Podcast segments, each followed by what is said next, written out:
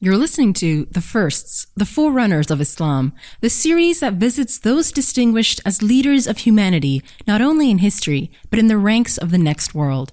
Dive into the stories of the giants who were the first of their kind as they rose to the occasion and became preserved inspirations for generations to come. With your host, Sheikh Dr. Omar Suleiman, let's meet the firsts.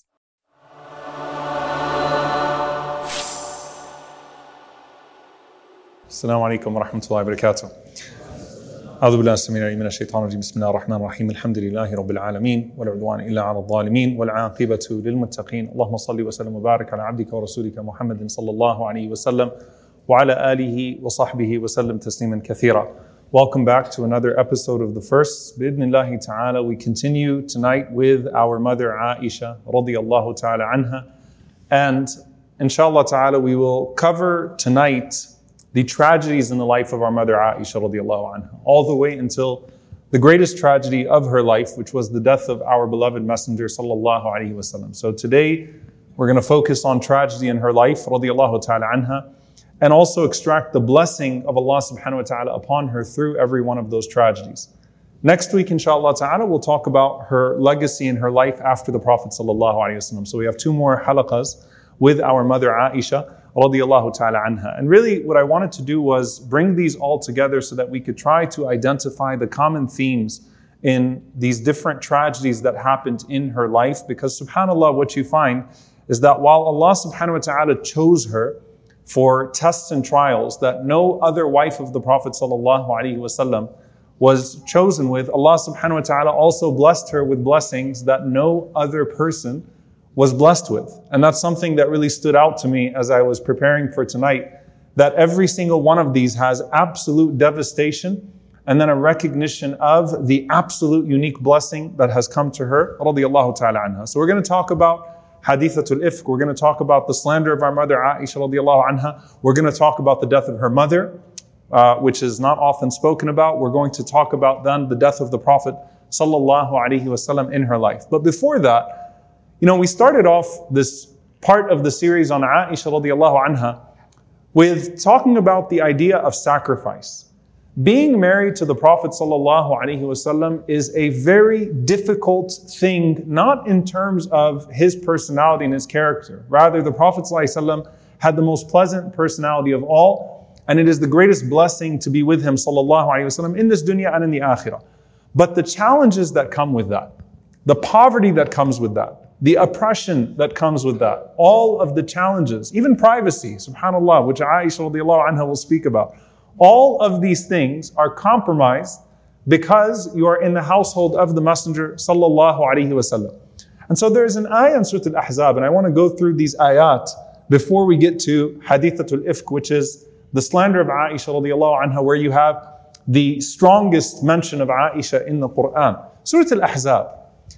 Allah subhanahu wa ta'ala alludes to a situation in the household of the Messenger sallallahu alaihi wasallam that's stunning, which is that the wives of the Prophet sallallahu alaihi wasallam found life very difficult by the standard of the Messenger sallallahu alaihi wasallam.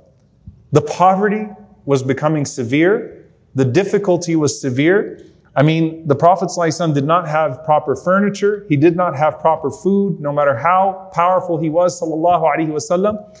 And Allah subhanahu wa ta'ala reveals to the Prophet sallallahu alaihi wasallam to essentially go to his wives and give them a choice. A choice to stay married to him sallallahu alaihi wasallam and bear the difficulty of being married to him in, in, the, in terms of worldly deprivation or to basically be let go and there would be no blame on them. So this is an offer that comes down in the Quran to the wives of the Prophet sallallahu alaihi wasallam يا أيها النبي قل لأزواجك إن كنتن تردن الحياة الدنيا وزينتها فتعالين أمتعكن وأسرحكن صراحا جميلا Allah subhanahu wa ta'ala says, O Prophet, say to your wives, if you desire the life of this world and its luxury, then come forward and you will be given a suitable compensation and you will be let go gracefully. You're not going to be let go in a harsh way. You're not going to be mocked. It's understandable that this is a very difficult task to live in this level of poverty and hardship. وَإِن كُنْتُنَّ تُرِدْنَ اللَّهَ وَرَسُولَهُ وَالدَّارَ الْآخِرَةِ And if you want Allah and the Messenger and the hereafter, فَإِنَّ اللَّهَ أَعَدَّ لِلْمُحْسِنَاتِ مِنْكُنَّ أَجْرًا عَظِيمًا Then Allah subhanahu wa ta'ala has prepared for those of you who are good doers a great reward. So you have an amazing reward that awaits you in the hereafter. So the Prophet ﷺ is essentially given an order to go to each one of his wives and to tell them Allah is giving you an offer here. And you're not going to be blamed if you choose to go back to your homes and to be given some worldly compensation because it's understandable that this is a difficult life to bear. فبدأ بعائشة رضي الله عنها. The Prophet ﷺ started with Aisha رضي الله عنها, and he loves Aisha رضي الله عنها. So of course the Prophet ﷺ is hoping she doesn't take the other option, but he has to be just and give her the option that you can go back to your parents' home and you won't be blamed. So he goes to Aisha radiallahu ta'ala anha and he says, Ya Aisha, إني أريد أن أعرض عليك أمرا أحب أن لا تعجلي فيه حتى تستشيري أبويك. It's a very, it's a mouthful. He says, listen, Aisha, Allah has given me an order to give you a choice, and I would hope that you're not hasty in answering until you go and you talk to your parents. Meaning what? you know, the Prophet ﷺ and Aisha anha's relationship is very quick, it's very fun, it's, it's open, subhanAllah. She might say something in haste to prove a point or something that's going to end up being against her. So the Prophet ﷺ said, listen, be slow in answering, know how you're going to answer me, and then it's probably a good idea for you to go talk to Abu Bakr and to Umm Rumman, to your parents, uh, in the process. قالت وما هو يا رسول الله what is it, O Messenger of Allah? So the Prophet ﷺ recited the ayat to her. So she responded, she said, أفيك يا رسول الله أستشير أبوي? So you want me to go consult my parents in regards to you, O Messenger of Allah? She said, بل أختار الله ورسوله والدار الآخرة. She said, all I want is Allah and the Messenger and a dar al-akhirah and the hereafter. I don't need to go talk to my parents. So I'm going to give you a quick answer, and the quick answer is, I want to stay. I know it's a difficult life. I know what I signed up for. I know that there will be poverty here and hardship. But I don't want to go talk to my parents, Ya Rasulullah. I want to stay. And the Prophet ﷺ was so happy. Like he breathes a sigh of relief. As Aisha radiallahu anha says, Alhamdulillah, she didn't choose the other option. But then Aisha radiallahu anha, our mother, says to the Prophet sallallahu alaihi wasallam, but don't tell the other wives what I said. لا تخبر امرأة من نسائك بالذي قلت. Don't tell them what I said. And there are reasons that the ulama mention. Either she's, she doesn't want to give, you know, the answer to them that the Prophet ﷺ loves so that they use the same answer. Like, this is my original answer. I responded to the ayah as it came down and it clearly made you happy, so don't give it away to the other ones. Let them figure out how to answer. Or she doesn't want them to know because if they know, then maybe they'll stay too. And maybe she's hoping that one of them takes the other option. So the ulama of hadith, they disputed over the meaning of this. But she said, listen, don't tell the other wives what I said. And the Prophet ﷺ said, look, no woman is going to ask me about what you said, except that I have to tell her. I have to tell her. Why? He said, Inna Allah lam yab'athni mu'annithan ولا متعنثا ولكن بعثني معلما ميسرا said Allah has sent me or Allah did not send me to be harsh or to irritate people like I'm not here to play games with people or to irritate or to poke Allah sent me as a teacher and Allah sent me to make things easy for people so if the other wives say well what did Aisha say I'm going to have to tell them because I'm not going to pit anyone against each other. I'm, I'm abiding by the ayah as it came down to me. So the Prophet ﷺ goes out very happy from Aisha radiallahu anha, and every single one of the wives of the Prophet ﷺ said, Well, what did Aisha say? And the Prophet ﷺ said what Aisha said, and they all responded with the exact same thing. So none of them took the other offer which was to abandon the household of the Prophet ﷺ because they knew that the reward of being with the Prophet ﷺ, despite any difficulty that came with it, was a reward that was unmatched, was a reward that was completely unmatched. So that's one set of ayat in Surah Al-Ahzab. And then you have the famous incident of Surah Al-Tahrim, which is relevant to Hadithatul Ifk. where Allah subhanahu wa ta'ala says, Ya ayyuha nabiyyu lima tuharrimu ma ahallallahu lak. O Prophet of Allah, why do you make forbidden for yourself what Allah has made permissible for you? Now, I'll go into some more detail in the story of Hafsa radiallahu anha. I'll just give the brief here, inshallah, because we're going to touch it in the story of Aisha, Hafsa, and Zainab. May Allah be pleased with them all. Uh, in Al Bukhari, in brief, the interpretation of this is that Aisha and Hafsa, may Allah be pleased with them, were jealous of Zainab radiallahu anha because she had a particular type of honey that the Prophet ﷺ liked. And the Prophet ﷺ would spend time there, and the Prophet ﷺ clearly was enjoying the honey that Zainab radiallahu ta'ala anha was making. So they told each other, they said, when the Prophet ﷺ comes to you, tell the Prophet ﷺ his breath is bad. And that will discourage him from eating the honey of Zainab radiallahu ta'ala anha. So they both decided to tell the Prophet ﷺ when he comes to them that what's that smell in your breath? And they would say that, you know, it smells like maghafir, it smells bad, doesn't smell good. And the Prophet ﷺ, as Aisha radiallahu anha says, used to love to smell good. He always smelled good, sallallahu alayhi wasallam. His sweat was a good scent, sallallahu alayhi wasallam. His breath was always good, sallallahu alayhi wasallam. He wore the best of scents, sallallahu alayhi wasallam. So when they told the Prophet ﷺ, when they both said to the Prophet ﷺ that his breath didn't smell pleasant, knowing that he just came from the house of Zainab, he said, sallallahu alayhi wasallam, that بل شربت عسلا عسلا عند زينب ولن أعود له. That I, I ate some honey at the house of Zainab, but you know what? Since clearly both of you think that it makes my breath not good, I'm never going to eat that honey again. And that's when Allah subhanahu wa ta'ala revealed, Ya ayyuha nabiyyu lima tuharrimu ma ahallallahu lak. O, o Prophet of Allah, why would you make forbidden for yourself what Allah has made permitted for you? So why is this important? Because again, it speaks to the idea of Zainab radiallahu anha leading one group, Aisha radiallahu anha leading one group, and the way that that played out sometimes. Now let's get to Hadithatul Ifk, the great slander of Aisha radiallahu anha. And subhanAllah, there are hopefully, inshallah ta'ala, certain things that will now connect for you uh, that maybe did not in the past. Remember that incident we spoke about uh, of the necklace of Aisha radiallahu anha being lost and the Sahaba being held up in a long journey and they couldn't find the necklace and the revelation of tayammum. Hadithatul ifk, the slander happens in that journey. So this was one of those journeys, subhanAllah, where things are all over the place, where, you know, Aisha radiallahu anha loses her necklace and now Aisha radiallahu ta'ala anha says that on this journey, and this was the campaign of Bani al-Mustaliq, six years after Hijrah. On this journey, uh, after I found my necklace and the army was to proceed, Aisha radiallahu ta'ala anha went to relieve herself. So she went far away from the army to relieve herself, to use the restroom, or to find something. And when she came back, she found that the army had proceeded without her.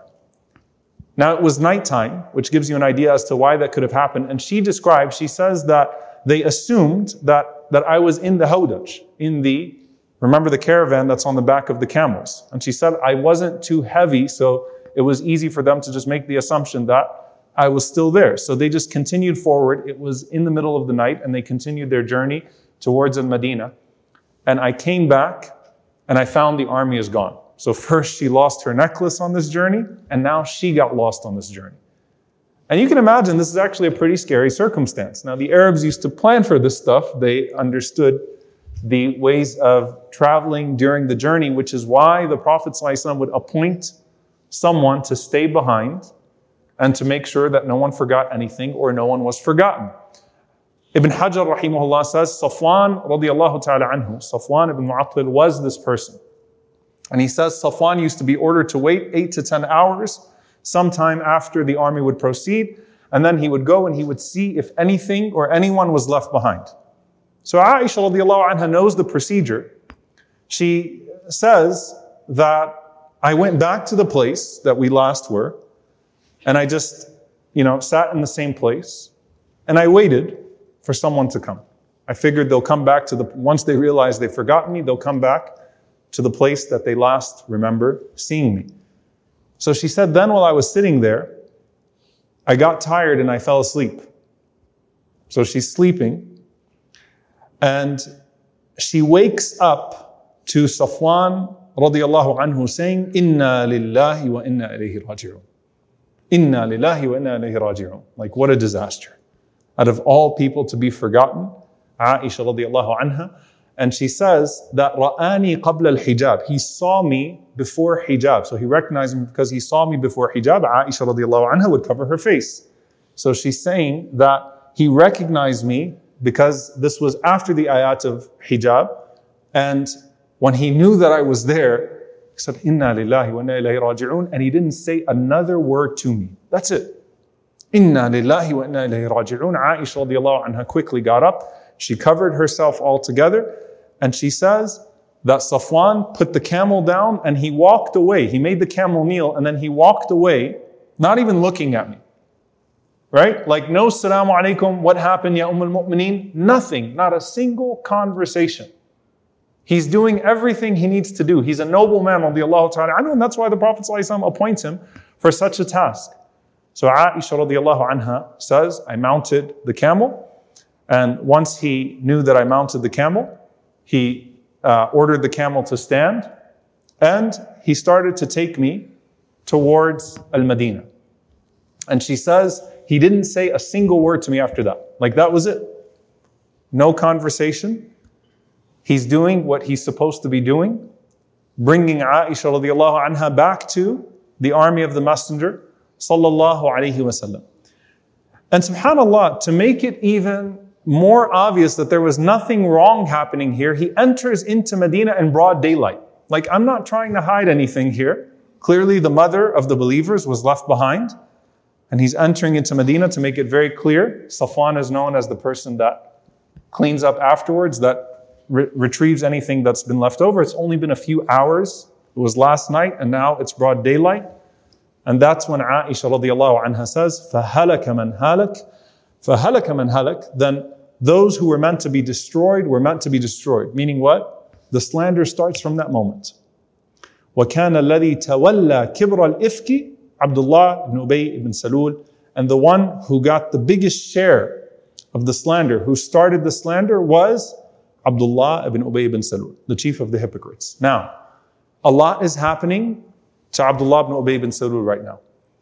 The ayah, subhanAllah, you can see how much is happening in this particular journey. The ayah, يقولون لئن رجعنا إلى المدينة ليخرجن الأعز منها الأذل that they say, the hypocrites say that if we get back to Medina, we're going to remove the humiliated one and replace him with the honored one?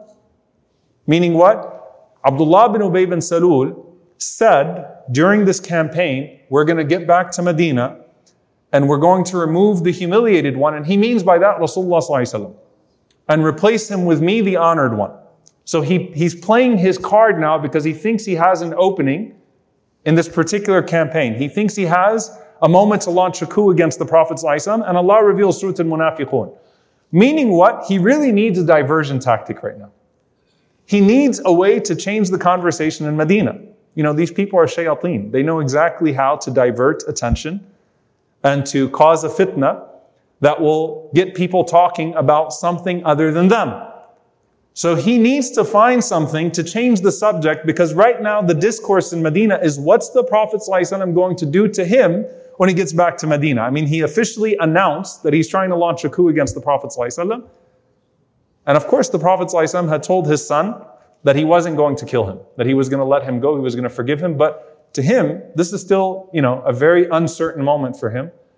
So he sees Aisha radiallahu anha, and he sees Safwan, and he simply says to the people around, he says, something happened between those two. That's it. Just suggest, ma salima minha, he was not free from her, nor was she free from him. I bet you something happened between those two. See how subhanAllah this ifk happens? The slander happens? Now Aisha radiallahu anha has no idea any of this is happening, by the way. But as soon as he does that, people then start to talk. Did you hear what Abdullah ibn Ubay bin Salul said? You know, forward, retweet, share, pass the news. Most people are not malicious, they're curious, and that's actually the problem. Right? As Allah Azza mentions, they meet it with al-sinatahum, with their tongues. They're not thinking about it. They're not actually understanding the gravity of what they're entertaining with their tongues. They're just having conversations. It's the gossip of the day. It's a tabloid. Hey, did you hear that Aisha radiallahu anha came after the army and Safwan was uh, bringing her in on the camel? And I wonder what happened between them. And the conversation starts to happen. Subhanallah. A major, major slander. And the fitna is about to happen. And the tabloids are out. And most people are being reckless. So the majority of people are just reckless and this is something, subhanAllah, to keep in mind. We talked about the difficulties that you're going to face being the wife of the Prophet. ﷺ. Everyone in Medina knew that the most beloved person to the Prophet ﷺ was who? Aisha. Everyone knew that. The Sahaba and the hypocrites. So you want to get to the Prophet ﷺ, mess with his wife, right? Slander his wife. So the hypocrites know that by going after her, they can really, you know, mess with the household of the Prophet because they know what she means to the Prophet. And the gossip happens, and imagine now the hypocrites are pretending to be Muslims, right? So they're scattered amongst the Muslims. So you got this person here who's instigating a little bit more over here, instigating a little bit more over here, and it becomes the nightly discussion in Medina, people talking about what might have happened between Aisha radiallahu anha and Safwan radiallahu ta'ala anhu. Now there's the scope of responses. The best response to Hadithatul Ifk was the response of who? Does anyone remember? We spoke about him already. Not Abu Bakr radiallahu anhu, particularly here. Abu Bakr actually heard it late. They don't talk to Abu Bakr about it. There's one companion who gave the best response of them all. Abu Ayyub al-Ansari. Remember Abu Ayyub radiallahu anhu?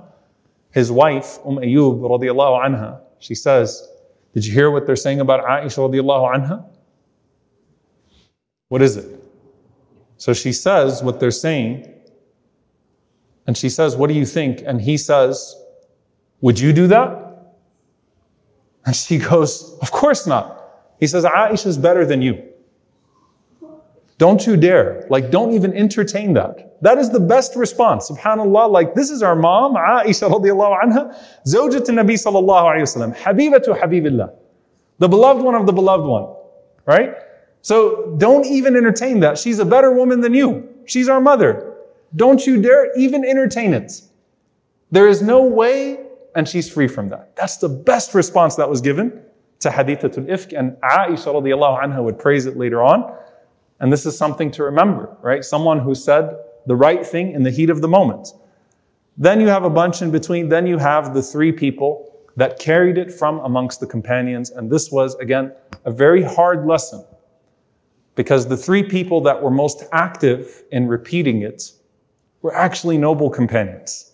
And it hurts, but it shows you a learning, you know, or, or opportunity for the companions of the Prophet ﷺ the hypocrites are in a category, they're condemned to the worst punishment. There's a higher standard for the Sahaba, a higher standard for the companions. And so, of the three that carried it most prominently from amongst the companions, the first one was Hamna bint Jahsh, radiallahu ta'ala anha. Who is Hamna? Hamna is the widow of Mus'ab ibn Umayr, radiallahu anhu. Subhanallah. The widow of Mus'ab the sister of Abdullah ibn Jahsh and the sister of Zainab. So she's the sister-in-law of the Prophet ﷺ. She's the widow of Mus'ab. She's the sister of Abdullah ibn Jahsh, who was the first Amir in Islam, an amazing companion. Mus'ab, the one who brought Islam to Medina. And she fell. She repeated it. Now, shaitan plays with people. What does she think she's doing by saying that something might be true about Aisha? She thinks she's doing a favor to who? Zainab. It's my sister. So if Aisha radiallahu anha goes down, then perhaps Zainab radiallahu anha is elevated, right, in rank, elevated in her position. Now, subhanAllah, Aisha radiallahu anha, she praises Zainab radiallahu anha. Why? Because Rasulullah went to Zainab, and this was Zainab's opportunity if Zainab did not have the fear of Allah subhanahu wa ta'ala. The Prophet says to Zainab, What do you think? Zainab could have said, Well, I don't know. I'm just saying. She could have given an ambiguous answer. She said, Ya Rasulullah, ahmi sam'i wa basari wallahi ma alimtu illa khayra. She said, O Messenger of Allah, I'm going to protect my eyes and my ears from this filth. I don't know of Aisha except for good things. That's Zainab herself, radiallahu ta'ala anha. Our mother Zainab, she said, this is Aisha we're talking about. Of course, she would never do something like that. This is disgusting and it should not be repeated. And Aisha radiallahu anha actually says in the hadith, she says that Zainab radiallahu anha was held back by her taqwa, by her wara', by her fear of Allah subhanahu wa ta'ala, her God consciousness, right? And unfortunately, Hamna radiallahu anha, and we say radiallahu anha, she's a companion that fell. She made a mistake, a grievous mistake here. She thought she was doing her sister a favor by putting down Aisha radiallahu ta'ala anha. The second one was, and we spoke about him in detail, Hassan ibn Thabit radiallahu ta'ala anhu, and that hurt because Hassan was the poet of the Prophet ﷺ. He used his tongue to defend the Prophet ﷺ against the enemies of Rasulullah. And some of the scholars say, look, pay attention to something here. There is الثرثارون المتشدقون المتفيهقون. And I'm not going to go into the detail of these three categories of people. But the Prophet ﷺ used to talk about people who talk too much, people who rhyme too much, people who comment too much.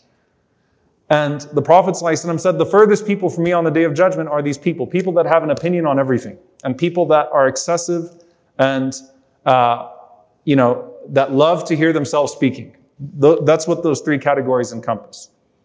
And some of the scholars commented, they said the problem with a poet is that a poet is so eloquent and is looked to to offer an opinion on everything, to become a commentator. So Hassan radiallahu anhu had nothing but love for the Prophet ﷺ, but he offers his comments. And his tongue slips. And our mother Aisha radiallahu anha hated that anyone would speak bad of him. Aisha radiallahu anha hated that anyone would speak bad of him. Why? Because she said he used to defend the Prophet ﷺ. Meaning his defense of the Prophet ﷺ is more beloved to me or weighs heavier for me than his using his tongue against me for those moments. SubhanAllah, because she loves the Prophet ﷺ more than she loves herself. So when people would say bad things about Hassan in her presence, she would stop them and she would say, that was a man that used to respond on behalf of the Prophet ﷺ. لا تسبوا Hassan. Don't say anything bad about Hassan.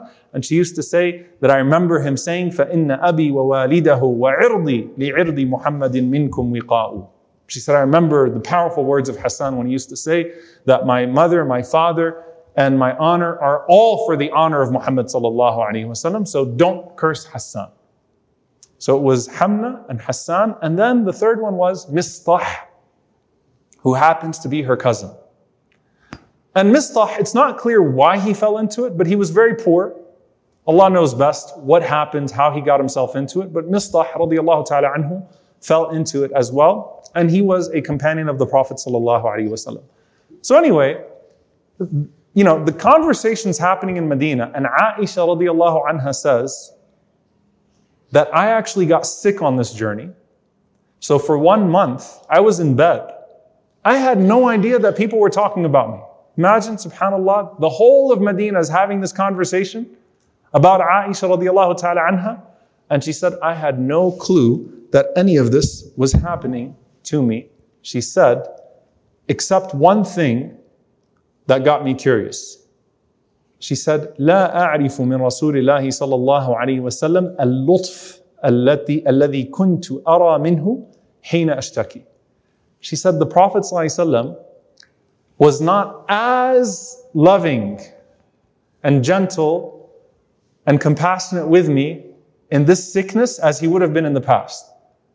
So she said, the Prophet ﷺ would enter upon me, yusallimu alayya, and he would give salam and he would say, kayfatikum, how are you? How are you? So he was inquiring, sallallahu alayhi wasallam.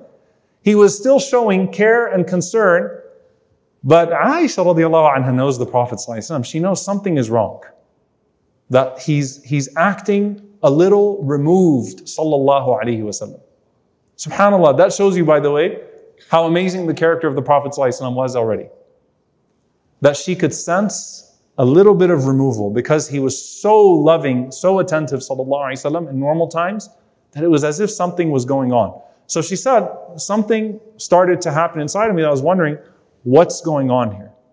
And then she said, a whole month later, Ummi Mistah, the mother of Mistah, comes to me and basically they used to go to a far out place, Al-Manasi'. They used to go far away from their homes to use the restroom. So subhanAllah, you think about the ni'am of our times, the blessing of our times. She actually goes into quite some detail where she explains that we held our bowel movements, and then once every two nights or so, we'd go out to the outskirts, and there was a place that was allocated, dedicated, especially for the women, uh, to be able to relieve themselves.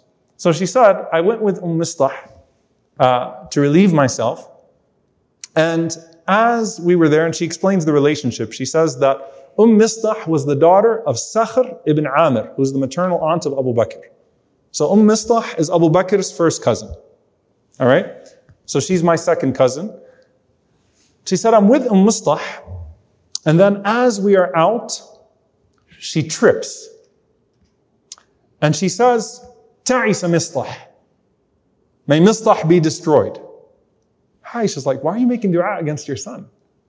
And on top of that, she says, I said to her, not knowing that Mistah had said things about me, I said to her, بِئْسَ مَا قُلْتِ What a horrible thing you've said. أَتَسُبِّينَ رَجُلًا شَهِدَ بَدْرًا Are you saying something bad about a man who attended Badr? Not your son. How dare you say something about a man who attended Badr? And then she says to me, أي هنتاه ولم تسمعي ما قال uh, you know, young woman, you don't know what he said about you? She said, No, I have no idea. So she responded, What he said. And that's when she learned of the ifk. That's when she learned about the slander. So, whole month after it has started in Medina, Aisha radiallahu anha said, Those are the moments that I learned about what the discussion was. I knew what the tabloids were saying, I knew what the gossip was in Medina. And she said that just made me sicker than I'd been before. I mean, I felt sick to my stomach. How could they say these things about me? So she said, I went home and I cried. And the Prophet ﷺ entered and he did what he was doing every day. ﷺ. He gave me salam and he asked me how I was doing. And I said to him, أَتَأْذَنُ لِي أَنْ آتِيَ أَبَوَيْ Do you give me permission to go to see my parents? Can I go to my parents' house? The Prophet ﷺ said, Of course. So she said, I went to my parents' house and I said to my mother, قلت لأمي يا أمتا ماذا يتحدث الناس Oh my mother, what are the people saying about me? What's happening in Medina right now? So she says to me, يا بنية هوني عليك. Listen, my daughter, take it easy. No one is going to be that beloved to the Prophet ﷺ and have the position that you have, except that people are going to talk. Other women are going to talk about you. So you should have expected, it comes with the territory to some extent, that your position with the Messenger ﷺ puts this big target on your back, and people are going to talk about you. Unfortunately, that's the way society is. So she tried to calm her down. And I said, Subhanallah. I said, Subhanallah. Is this what the people are saying about me? So she said, بكيت تلك الليلة حتى أصبحت لا يرقأ لي دمع ولا أفتحل بنوم. She said, I cried so much when my mom confirmed what was being spoken about, what was being said about me, that I ran out of tears. I reached the point in my crying that I no longer had any tears left. And she said, and I could not sleep a single moment. I didn't get a blink of an eye of sleep. And the morning came and I was still crying, even though my tears had dried up. She says, while this is happening, Rasulullah sallallahu alaihi wasallam was waiting for wahi. Subhanallah. This is a test to the Prophet ﷺ as well. And Allah is going to explain in Surah An-Nur that don't think this was bad for you. بَلْ هُوَ خَيْرٌ لَكُمْ This was good for all of you. It teaches the community a lesson. Rasulullah is looking to the skies and waiting for Jibreel alayhi salam, and suddenly the revelation has stopped. It's not coming to the Prophet for a month. Not just about Aisha. No surahs of the Quran are coming to the Prophet Jibreel alayhi is not coming to the Prophet So Rasulullah does istishara. He consults with his family. So first he brings in Usama ibn Zayd radiallahu ta'ala anhu. Usama ibn Zayd is the son of his son, right? Zayd ibn, Thab, Zayd ibn al-Haritha ta'ala anhu. So it was once his adopted son. So Usama is like a, a grandson to the Prophet And the Prophet asked Usama about the situation. And Usama radiallahu ta'ala anhu says, Ya Rasulullah, she's your wife. We only know good things about her. This will pass, inshaAllah ta'ala. Just stay the course. And then he goes to Ali ibn Abi Talib radiallahu ta'ala anhu, his son-in-law, his cousin, his beloved one. And Ali radiallahu anhu says what Usama said, but Ali radiallahu ta'ala anhu added two things. He said, listen, at the end of the day, if you know, if you need to move on, Allah subhanahu wa ta'ala has not restricted you. But before you do something like that, you need to go, why don't you go and consult Barira, Barira, the freed slave of Aisha radiallahu anha. Why? Because Barira radiallahu anha is close to Aisha radiallahu anha. So go ask her about this, Ya Rasulullah. So the Prophet goes to Barira and says, Ya Barira, what do you think? Have you seen anything that gives you any type of suspicion? And Barira says, Ya Rasulullah, I've never seen anything blameworthy from Aisha except that she's a young woman. So sometimes she falls asleep and she leaves the dough unprotected and the goats come and eat the dough. So again, a knock on her cooking. It keeps happening with Aisha radiallahu ta'ala anha. That, you know, the one aib in her, the one fault that I see with, with Aisha radiallahu anha is that she sleeps and she leaves the, the dough out. She wakes up and the animals ate the dough, right? But I've never seen anything with her character. So the Prophet, ﷺ, he goes to the menbar, he goes to the pulpit, and he says, Ya ma'ashar al Muslimin, O Muslims, من يعذرني من رجل قد بلغني عنه أذاه في أهلي Who's going to relieve me of a man that has hurt my family? That hurt me in regards to my family. Meaning what? It's Abdullah ibn Ubay bin Salul. We all, we all know as a collective that it was Abdullah ibn Ubay bin Salul. And the Prophet ﷺ has given him amnesty after amnesty after amnesty. But at this point now, subhanAllah, this has reached the point. The Prophet ﷺ says, Who's going to relieve me of this man? And then the Prophet ﷺ, what does he say? He says, Wallahi ma alimtu ala ahli illa khayra. He defends his wife. He says, I've never known anything but good from Aisha radiallahu anha. So he says, Who's going to relieve me of this person that's spreading this evil slander that has hurt me and my family?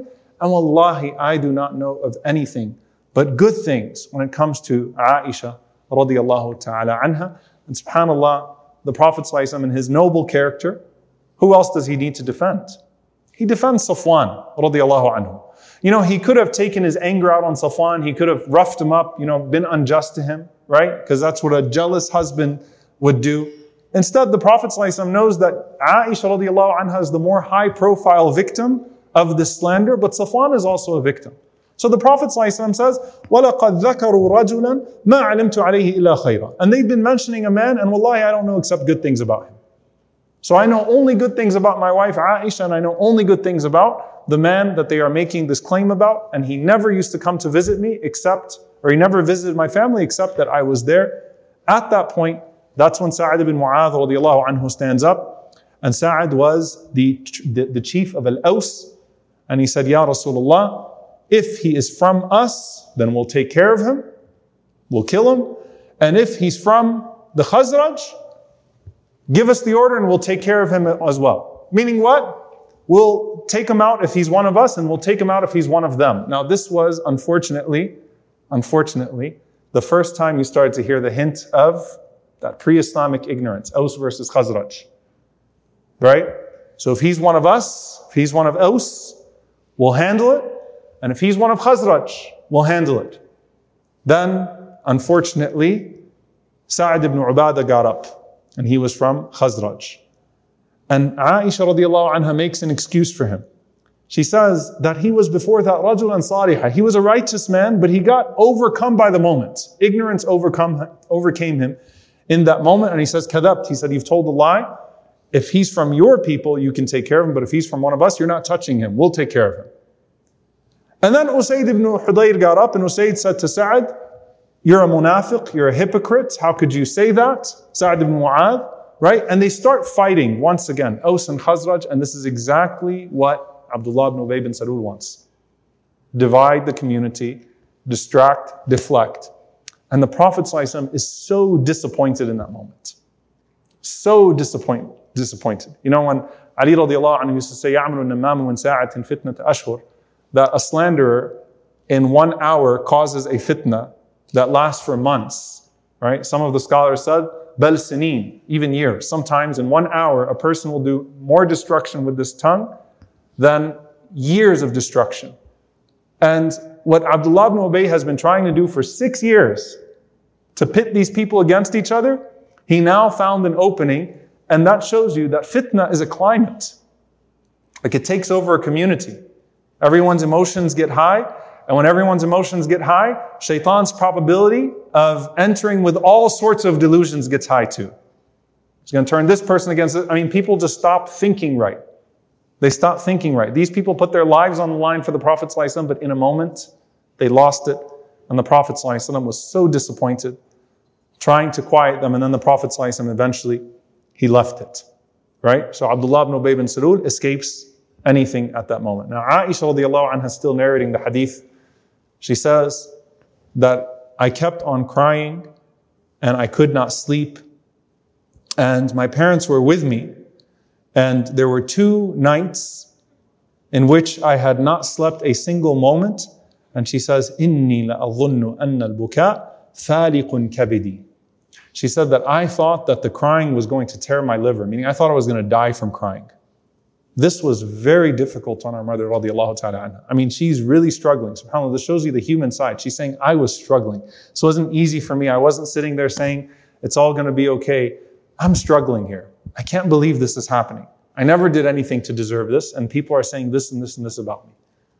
So she said, the Prophet ﷺ entered into the house and he said salam. And then he sat down. And she mentions that the Prophet ﷺ said the tashahud. He said, Ashhadu an la ilaha illallah wa ashhadu anna Muhammadan Rasulullah. So he basically starts off like a formal address. And I'm sitting and Abu Bakr is there and Umm Ruman is there with my parents. And the Prophet ﷺ says, Ya Aisha, Oh Aisha, innahu balagani anki kada wa kada. Look, this is what's been said. This is the first conversation they're having about it. Look, Aisha, this is what has come to me in regards to you. فَإِن كُنْتِ بَرِيئًا فَسَيُبَرِّئُكِ اللَّهِ If you're innocent, Allah is going to declare your innocence. So that's the first thing the Prophet ﷺ starts off with. وَإِن كُنْتِ أَلَمْتِ بِذَنْبٍ And if you made a mistake, if you committed a sin, فَاسْتَغْفِرِ اللَّهِ وَتُوبُ إِلَيْهِ Then seek forgiveness from Allah subhanahu wa ta'ala and repent him. فَإِنَّ الْعَبْدَ إِذَا اعْتَرَفَ ثُمَّ تَابَ تَابَ اللَّهُ عَلَيْهِ If a servant makes a mistake, commits a sin, and then they sincerely repent to Allah, Allah will forgive them. Now, Aisha radiallahu anha is upset that the Prophet even said it. And Ibn Hajar rahimahullah mentions this regard. the Prophet was speaking in his capacity as a messenger of Allah, not as her husband here. He has to say this. He has to say this. That look, if you're not guilty, which is the presumption, which is why he started with that, and he's not blaming her, he's not, he doesn't have that in his voice, then don't worry, soon enough your innocence will be proclaimed. But look, in the possibility that you did actually commit the sin, then return back to Allah subhanahu wa ta'ala and Allah subhanahu wa ta'ala will forgive you. There's also something very beautiful about this in a subtle way, which is the Prophet ﷺ did not say to her like a narcissist, do you know what the people are saying about me? Do you know what this, this has done to me? Do you know how hurt I am? Do you know what's happening in my life? Can you believe? Look at this. If you wouldn't have got lost that day, none of this would have happened. See? It's all an invitation to her. Like, this is about you and I understand. And I'm not going to make this about me, even though the Prophet ﷺ is hurting. She was hurt to get to the Prophet. ﷺ. But this is our Messenger. He's not making this about himself, and he's not blaming her for the trial in any way. But the fact that he even said that to her, she said that when he finished his speech, she said, My eyes dried up, I stopped crying, and I looked at my father, and I said, Ajib Rasulullah sallallahu wasallam. I said to Abu Bakr, my father, respond to the Messenger sallallahu wasallam on my behalf. Abu Bakr said, Ya Aisha, I don't know what to say. So she said, I looked at my mom, Umm Ruman. I said, Ajibi Rasulullah sallallahu alayhi wasallam fima qal. Answer the Prophet sallallahu on behalf of me. And Umm Ruman says, Ya Aisha, I don't know what to say. It's not like he said anything except the truth here. Right? And so she then says, I said to all three of them, now I feel alone in this room The Prophet ﷺ and Abu Bakr and Umm Ruman. She said, I said to all three of them, if I admit to something I didn't do, then you'll leave me alone. But even if I don't admit to it, then still the shaitan has planted some seeds and maybe you're going to start thinking still that there's a possibility that I did it and Allah knows I'm innocent. So she said, the only thing, فَوَاللَّهِ لَا أَجْدُ لِي وَلَكُمْ مَثَلًا إِلَّا أَبَا يُوسُف عَلَيْهِ السَّلَامِ She said, the only thing I see befitting to this moment then is to say to you what the father of Yusuf alayhi salam said, فَصَبْرٌ جَمِيلٌ وَاللَّهُ مُسْتَعَانُ عَلَى مَا تَصِفُونَ A beautiful patience, and Allah subhanahu wa ta'ala is the keeper. Allah Azza wa Jal is most fitting in dealing with the plot of those who plot. So she said, I turned away from them and I laid on my bed. And she said, I knew that I was innocent. And she said, I knew Allah was going to reveal my innocence. But listen to what she says. ولكن والله ما كنت أظن أن الله منزل في شأني وحيا يتلى. She said, I never thought Allah would reveal Quran about me. I never thought Allah subhanahu wa ta'ala would reveal Quran about me. She says, لشأني في نفسي كان أحقر من أن يتكلم الله في في أو أو في بأمر في أمري أو في بأمر. She said, I never thought that I am of a position that Allah Azza wa would speak about me with revelation. She says, ولكن كنت أرجو أن يرى رسول الله صلى الله عليه وسلم في النوم رؤيا. I was hoping the Prophet صلى الله عليه وسلم would see a dream that would reveal my innocence. So I never thought Allah subhanahu wa ta'ala was going to reveal Quran in my defense. But she said that the Prophet ﷺ did not leave his seat.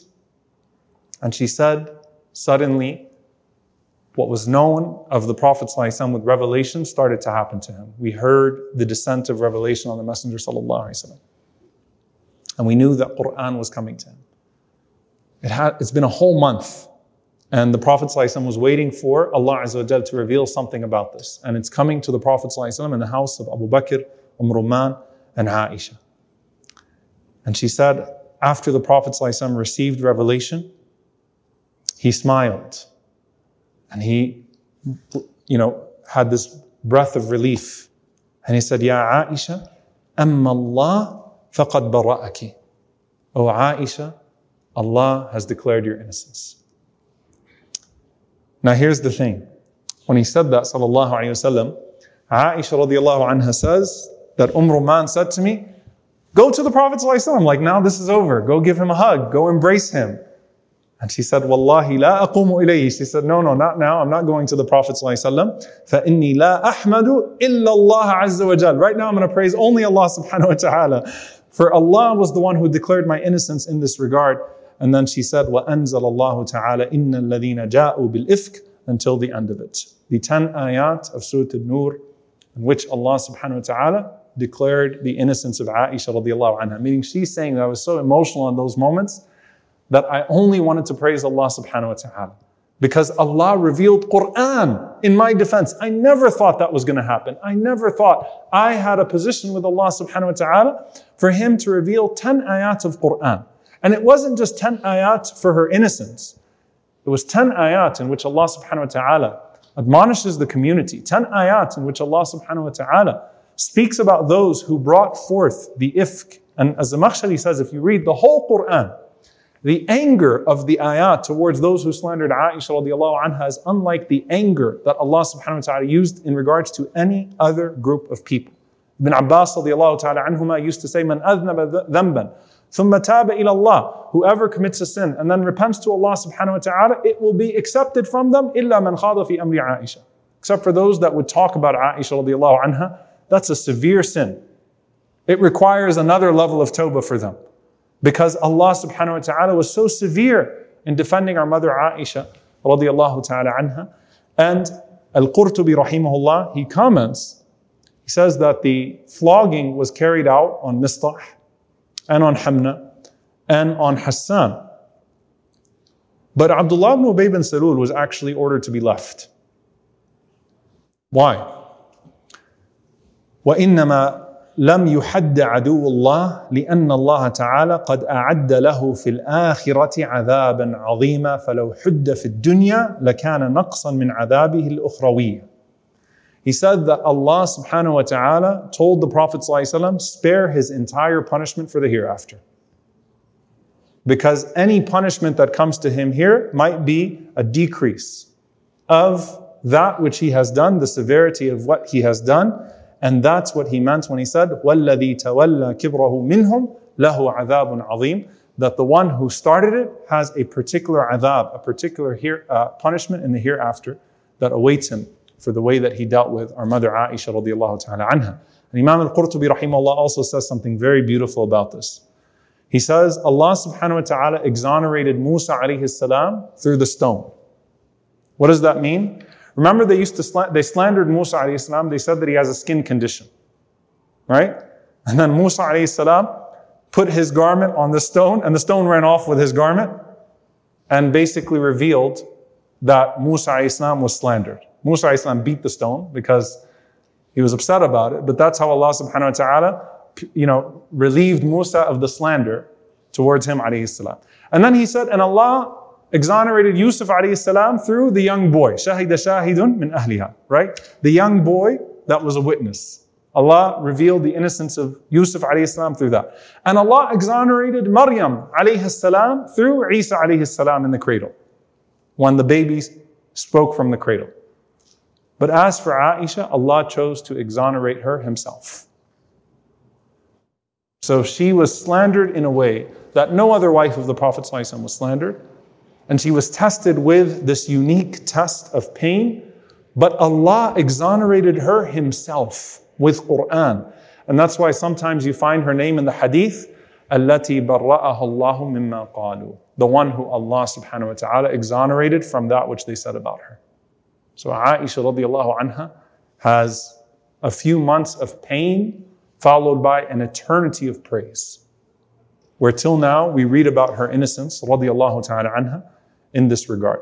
And then she continues in the hadith, by the way, and I'll, I'll move on from it, that Abu Bakr radiallahu anhu, just quickly as we've heard the story, Abu Bakr, as soon as these ayat came down, he said, Mistah, he said, I give charity to him, wallahi, la anfiqu alayhi. I'm never going to give him charity again. That's Abu Bakr radiallahu anhu's response.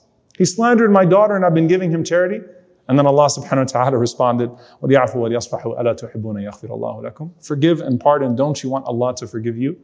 Abu Bakr radiallahu anhu said, I want to be forgiven by Allah. So Abu Bakr gave him his daily charity even on the day he was flogged for slandering his daughter. Which shows you the way that these, this family sought the pleasure of Allah and the Messenger sallallahu alaihi wasallam. Now one thing that happens, and then we'll get to the hardest tragedy, which is the death of the Prophet sallallahu. One thing that happens in the same year, six years after Hijrah, is that Umm Rumman, radiallahu anha, the mother of Aisha radiallahu anha, got sick and died. Now, subhanAllah, some of the scholars, they said it's perhaps an insinuation, though there is nothing, you know, that is concrete in this regard, that the stress of that situation may have led to some of the circumstances that caused her death. Because it was a very hard year for them, a very difficult year for the entire family. And Umm Rumman radiallahu ta'ala anha, uh, in that stress would pass away soon after. And the Prophet ﷺ himself went into the grave of Umm Rumman and he received her body radiallahu ta'ala anha واستغفر لها and he sought forgiveness for her. And in one narration, the Prophet ﷺ, as he buried Umm Rumman radiallahu ta'ala anha, he said, whoever wants to look at a woman of Jannah, then look at Umm Rumman radiallahu ta'ala anha, a noble woman, the mother of Aisha radiallahu anha. So she dealt with al-ifk, and then she dealt with the death of her mother.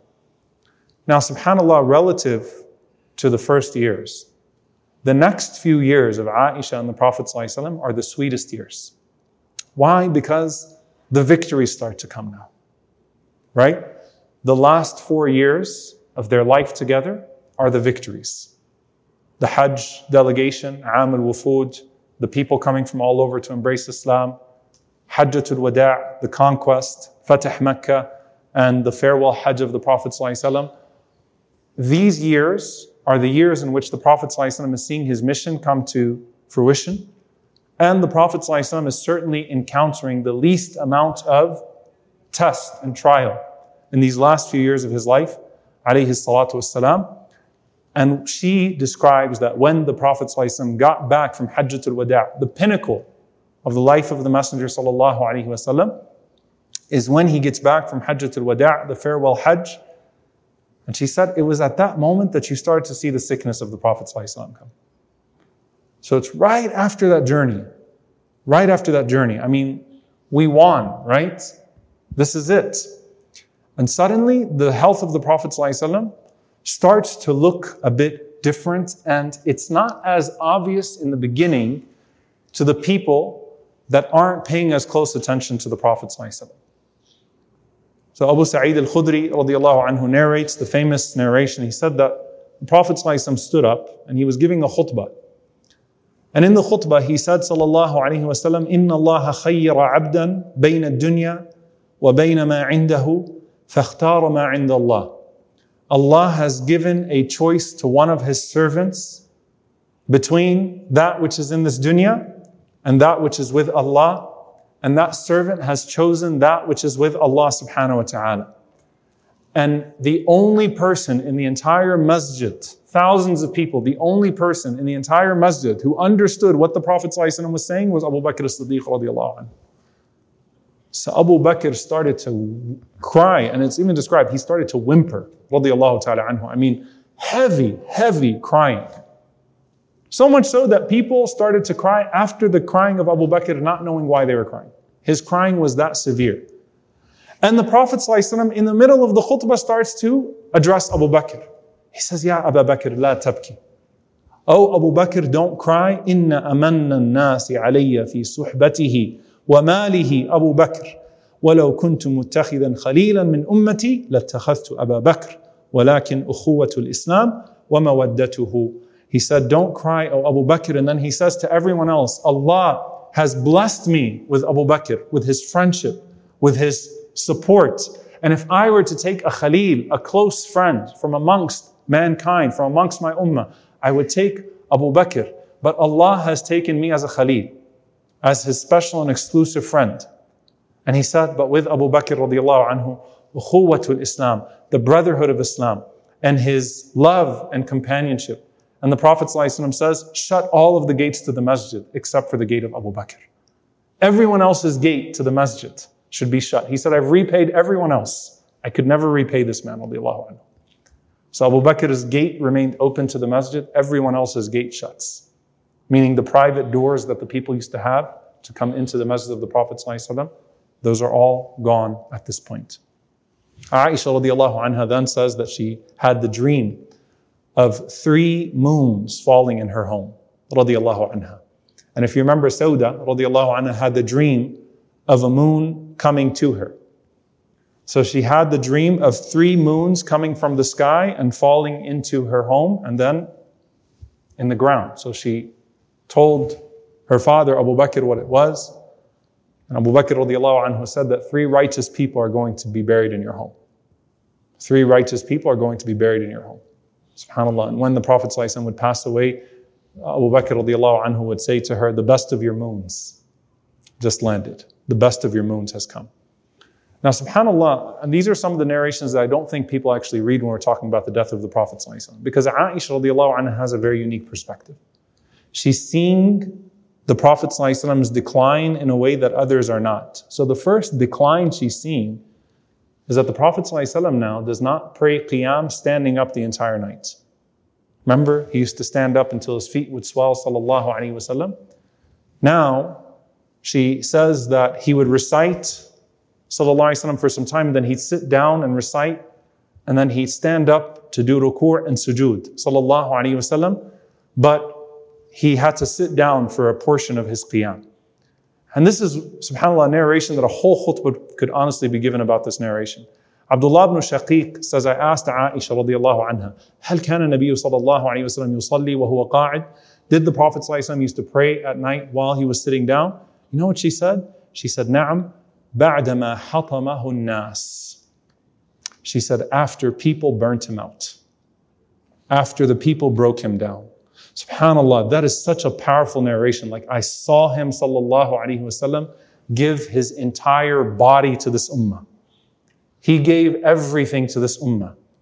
And the people consumed, subhanAllah, from him, sallallahu alaihi wasallam, in 23 years, what cannot be given to mankind over a course of hundreds of thousands of years, millions of years. The Prophet ﷺ gave it all in two decades, alayhi salatu wasalam. So she said, nas, like I saw my husband and I saw I saw him get consumed, sallallahu alaihi wasallam, by everything he gave to this ummah. And so she then describes uh, some of the further things. She says that when the Prophet was getting very sick now towards the end of his life, uh, he would say to his wives, Aina ana ghadan, Aina ana ghadan. Where am I tomorrow? Where am I tomorrow? And they knew that the Prophet ﷺ was longing for Aisha radiallahu anha. But the Prophet ﷺ, even in his sickness, did not want to wrong anyone. So he would light up sallallahu alayhi wasallam when he got to be with Aisha radiallahu ta'ala anha. And all of the wives of the Prophet ﷺ understood that. And so they all agreed that let's let him stay with Aisha radiallahu anha. Like it's very clear that the Prophet ﷺ's health and his emotional well-being is best when he's with Aisha radiallahu anha. So they all agreed that the Prophet stay in the house of Aisha radiallahu anha until the time that he would pass away. Al-Fadl ibn Abbas radiallahu anhuma and Ali radiallahu anhu, they carried the Prophet's body. He was so sick at that point that they carried him over to the house of Aisha radiallahu anha. And that's actually when the panic starts in the masjid. Like when you see the Prophet he can't walk on his own anymore, sallallahu alaihi wasallam, and he had to be carried to the house of Aisha radiallahu anha. That's when they realized that this is a very serious condition that the Prophet has. And still, subhanAllah, Aisha radiallahu anha says that he still found it in, in him, sallallahu alayhi even when he could barely move, to still joke with her. So she says that I told the Prophet sallallahu wow, ra'sa, I have a headache. And Rasulullah sallallahu says, ذاك لو كان وأنا حي فأستغفر لك وأدعو لك. He said, well, that's good because that means if you pass away before me, I'll get to seek forgiveness for you and ask Allah's mercy for you. And Aisha radiallahu anha said that I said back to the Prophet ﷺ, you probably want that so you could be with somebody else. Like you're probably trying to get rid of me.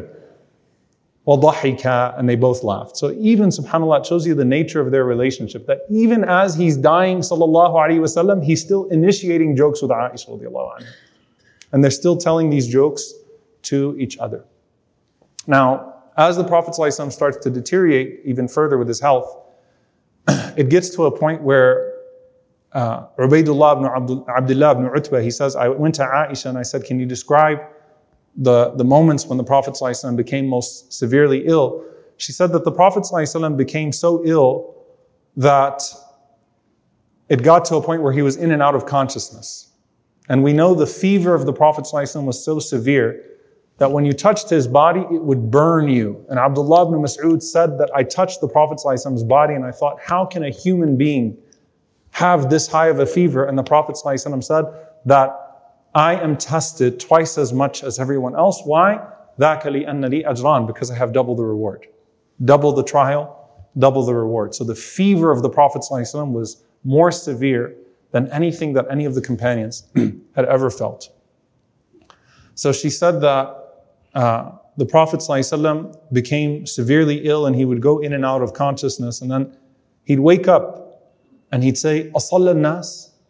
Have the people prayed yet? And we'd say to the Prophet, not yet.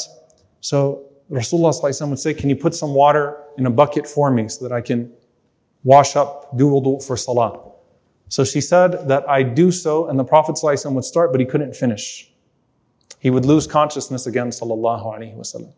And then he'd wake up, and every time he woke up, sallallahu alayhi wasallam, what was he asking? Al nas, did the people pray yet? And the same thing. the Prophet ﷺ would say, Can you give me the water? And he would try to bathe, وسلم, wash himself until he had enough energy to go to the salah. And he keeps on asking, Asalla nas, Asalla nas, Asalla nas. And eventually, the Prophet ﷺ asks, Have the people prayed? And we say no. And Rasulullah ﷺ was able to do enough of wudu that the Prophet ﷺ then says, Tell Abu Bakr to lead the salah. So Abu Bakr radiallahu anhu leads the salah from Salat al-Isha, Fajr, and then the next day at Dhuhr, the Prophet ﷺ called for Al-Abbas and Ali, may Allah be pleased with them, to come and carry the Messenger wasallam. And they carried him to the salah with his feet dragging on the ground wasallam And Abu Bakr radiallahu anhu was leading the salah already, and Abu Bakr was going to move back to let the Prophet ﷺ take his place, and Rasulullah ﷺ told him to stay, and instead they set up a chair next to Abu Bakr, and the Prophet ﷺ prayed next to him, sitting. Sallallahu Alaihi Wasallam. So this is the Prophet ﷺ making every last attempt, as Aisha radiallahu anha narrates, to go out and to be with the people and to join the salah, even as he sallallahu alaihi wasallam cannot even walk at that point. And she said that as he got sicker, she said, ما أغبط أحدا بهون موت بعد الذي رأيت من شدة موت رسول الله صلى الله عليه وسلم. She said, I don't envy anyone over their death after I see the death of the Prophet صلى الله عليه وسلم, the way that the severity of his death was. And look at her, رضي الله تعالى عنها. You know, they used to ask her, how, did, how do you know so much about medicine? She said, because she's asking every doctor. She's listening in. She's trying to cure the Prophet ﷺ by any means necessary. And one of the most beautiful ahadith, subhanAllah, in Al-Bukhari, she says that the Prophet ﷺ used to breathe in his hands and he used to read the Mu'awwidhatan, قُلْ أَعُوذُ بِرَبِّ الْفَلَقِ and قُلْ أَعُوذُ بِرَبِّ النَّاسِ and he used to wipe his hands over his body. And she said that the Prophet ﷺ got so sick that he couldn't do that anymore. So she said, فَلَمَّا ثَقُلَ كُنْتُ أَنْفِثُ عَلَيْهِ بِهِنَّ وَأَمْسَحُ بِيَدِي نَفْسِهِ صلى الله عليه وسلم. She said that when the Prophet ﷺ got too sick to do it himself, she said, I started to take his hands and I would read Quran in his hands and then I would blow on his hands sallallahu alaihi wasallam and then I'd use his hands to wipe his face. Why? She said, لِبَرَكَتِهَا because the blessing from the hands of the Prophet ﷺ is greater than my blessings. SubhanAllah, that's how detailed she's thinking. She said, Let me read the Quran in his hands and then use his hands, sallallahu wasallam, to wipe his face and to help him.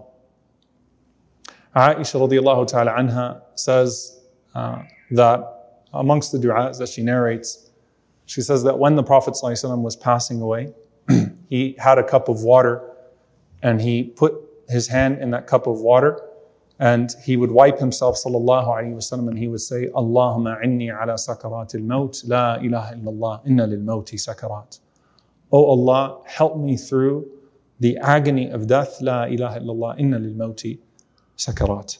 She said I would hear the Prophet sallallahu saying Allahumma khfirli warhamni walhiqni bil rafiq al-a'la. Oh Allah forgive me and have mercy on me and let me join with the highest companion and then she narrates the last visits.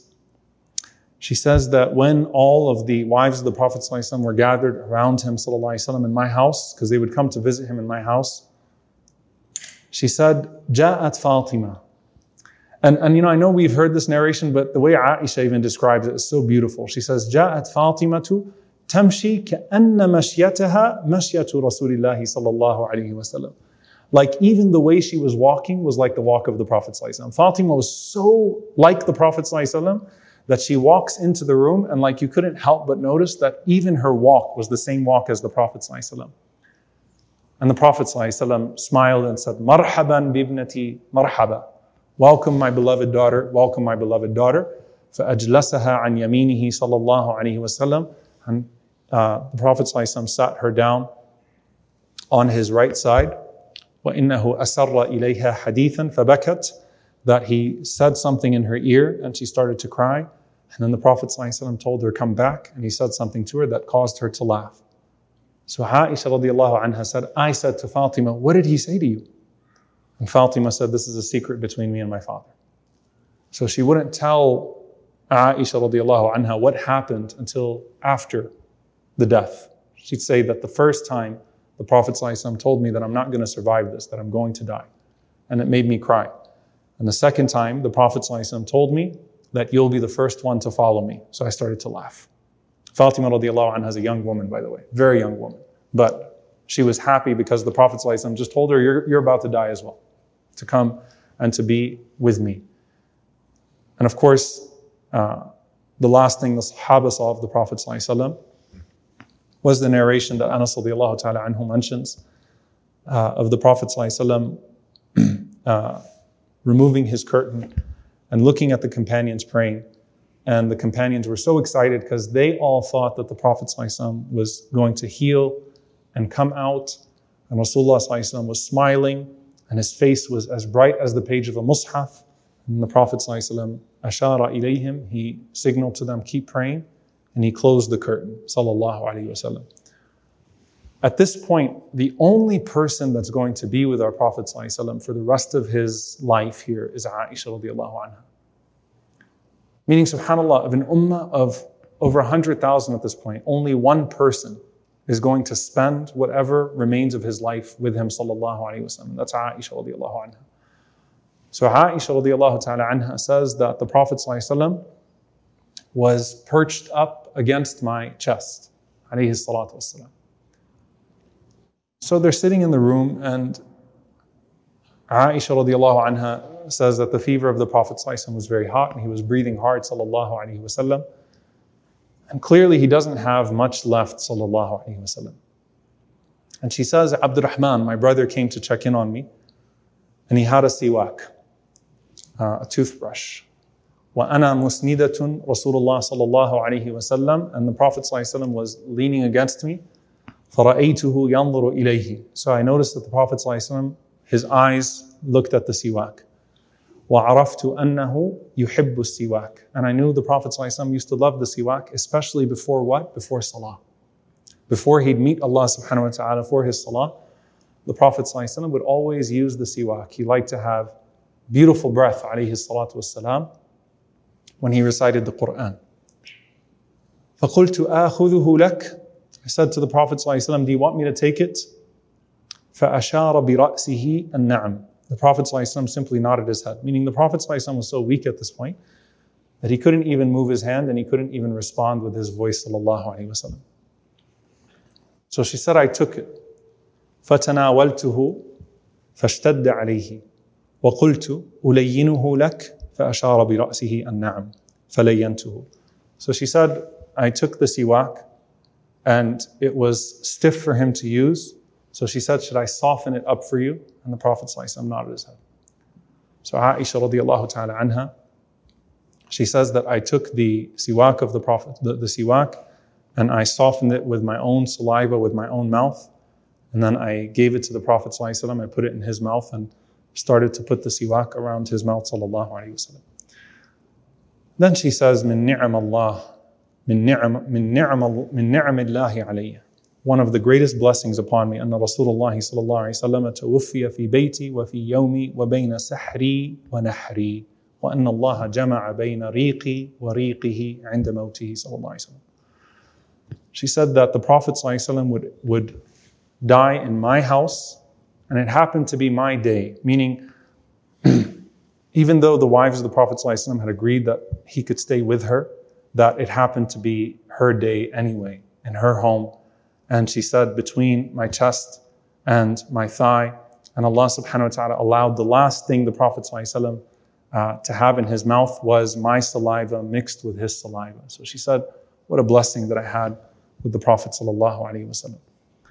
And Aisha radiallahu anha is the one that narrates the hadith that the Prophet said, Man ahabba liqa Allah, ahabba Allah liqa'ah. Whoever loves to meet Allah, Allah loves to meet him. and whoever hates to meet Allah, Allah hates to meet him. And she said, I said to the Prophet ﷺ, كلنا يكره الموت. Ya Rasulullah, we all hate death.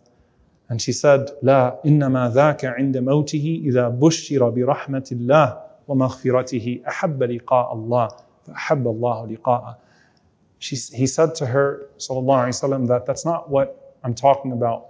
This is referring to the last moments that the believer, when they are given their glad tiding of paradise at the time of death, at that moment, they love to meet Allah. At that moment, they love to meet Allah subhanahu wa ta'ala. So she is now seeing that hadith come to fruition.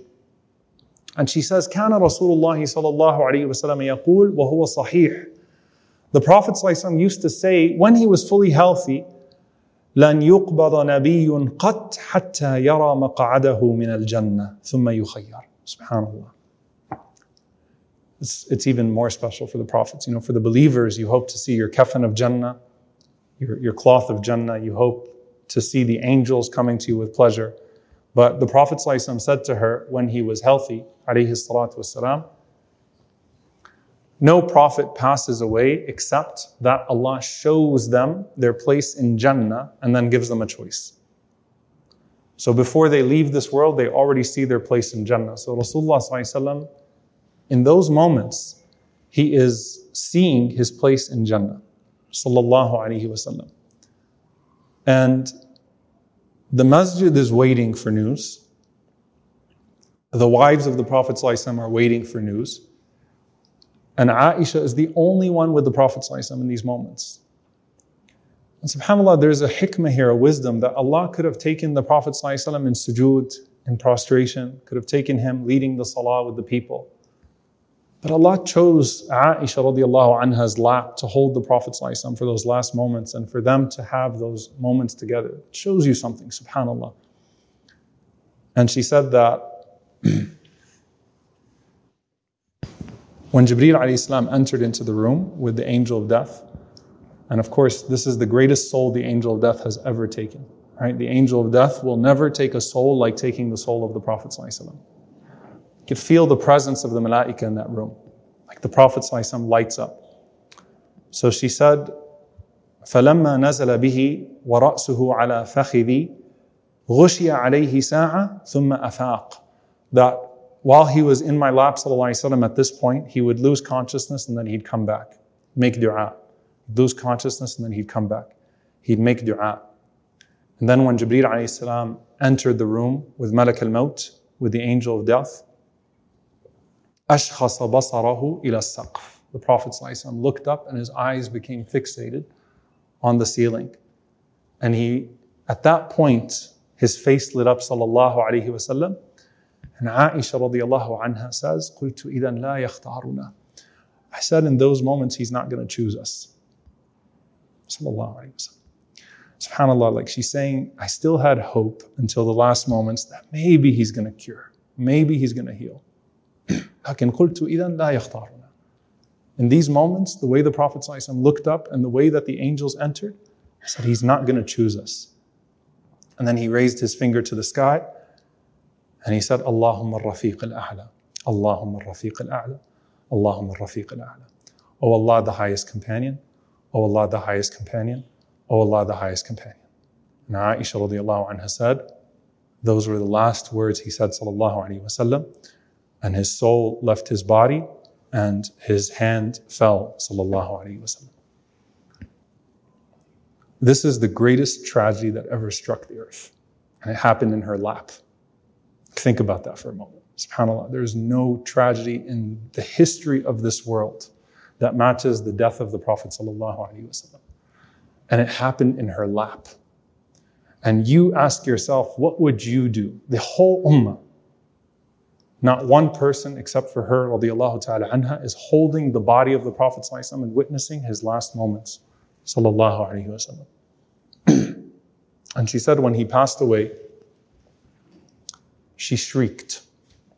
Radiallahu ta'ala anha. And when she shrieked, when she screamed, that's when everyone in the masjid knew what happened. Like they hadn't heard her scream like that before, radiallahu ta'ala anha. So that's when it overtakes the masjid, Mata Rasulullah, Mata Rasulullah, Mata Rasulullah, Sallallahu Alaihi Wasallam, that the Prophet has passed away, the Prophet has passed away, the Prophet has passed away. And Aisha radiallahu anha, she admits in a, a narration, Muslim Imam Ahmad, she says that I, I stood up and I screamed.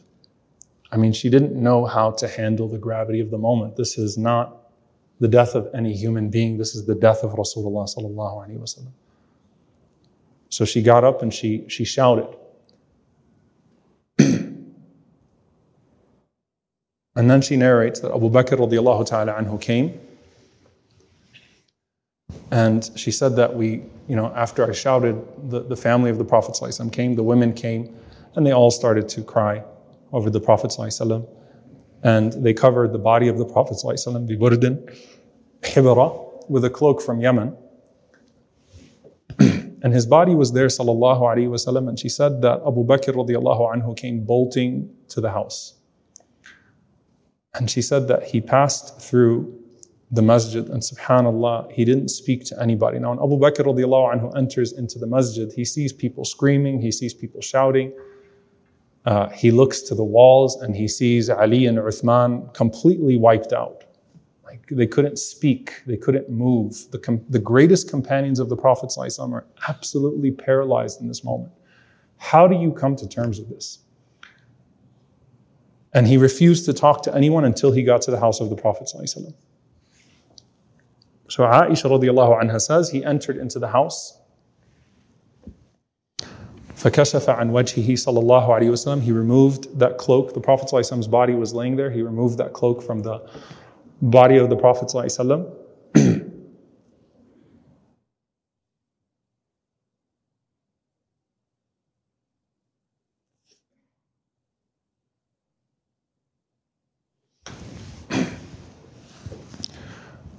And he says, she says, أكب عليه فقبله فبكى. Abu Bakr threw himself on the body of the Prophet ﷺ.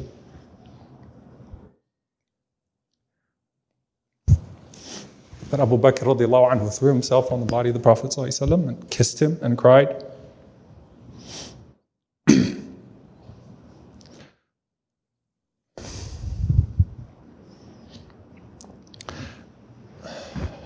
And he said, بأبي أنت والله لا يجمع الله عليك موتتين أبدا.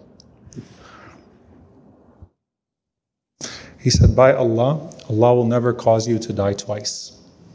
Subhanallah. The death that was decreed for you, you've died. Ya Rasulullah, you're in good hands now. Subhanallah. Al-Rafiq al-A'la.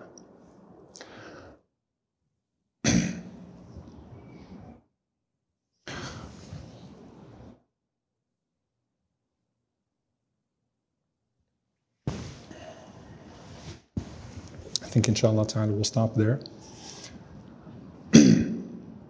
Hopefully reflect. Um, Again, this was the greatest tragedy. The Prophet ﷺ said, When you lose someone that you love, remember your tragedy and the death of the Prophet. ﷺ. And Aisha radiallahu anha describing this moment, you know, you have the last joke, the last smile, the last hug, the last conversation, the last dua, and here you have the last kiss from Abu Bakr radiallahu anhu to the forehead of the Prophet sallallahu alaihi wasallam. And profound words, Allah had a way of putting something on the tongue of Abu Bakr as-Siddiq radiallahu anhu that was unlike anyone else. لا يجمع الله عليك موتتين أبدا. How beautiful are you? And Allah subhanahu wa ta'ala won't let you die twice. May Allah subhanahu wa ta'ala send His peace and blessings upon our Messenger sallallahu alaihi wasallam. May Allah be pleased with the companions of the Prophet sallallahu May Allah be pleased with our mother Aisha radiallahu ta'ala anha who had to witness that and who brought him so much joy and comfort until the very last moments of his life sallallahu alaihi wasallam. May Allah subhanahu wa ta'ala comfort us with the ru'ya of our Prophet sallallahu alaihi wasallam fi firdaus al-a'la, his eternal companionship. May Allah subhanahu wa ta'ala let the death that He has decreed for all of us be a good death. Grant us all husn al khitam. And may Allah subhanahu wa ta'ala let our eternity be in the companionship of our beloved Messenger sallallahu alaihi wasallam. And may Allah subhanahu wa ta'ala forgive us for our shortcomings. Allahumma ameen. Inshallah ta'ala, we'll go ahead and we'll stop there and we'll continue next week. Jazakumullah khair. Wassalamu alaikum wa rahmatullahi wa barakatuh. This podcast was brought to you by Yaqeen Institute for Islamic Research, dismantling doubts and nurturing conviction, one truth at a time. Tune in every week for the next episode, and don't forget to subscribe to this channel and share with friends. Until next time, this has been The Firsts, the Forerunners of Islam.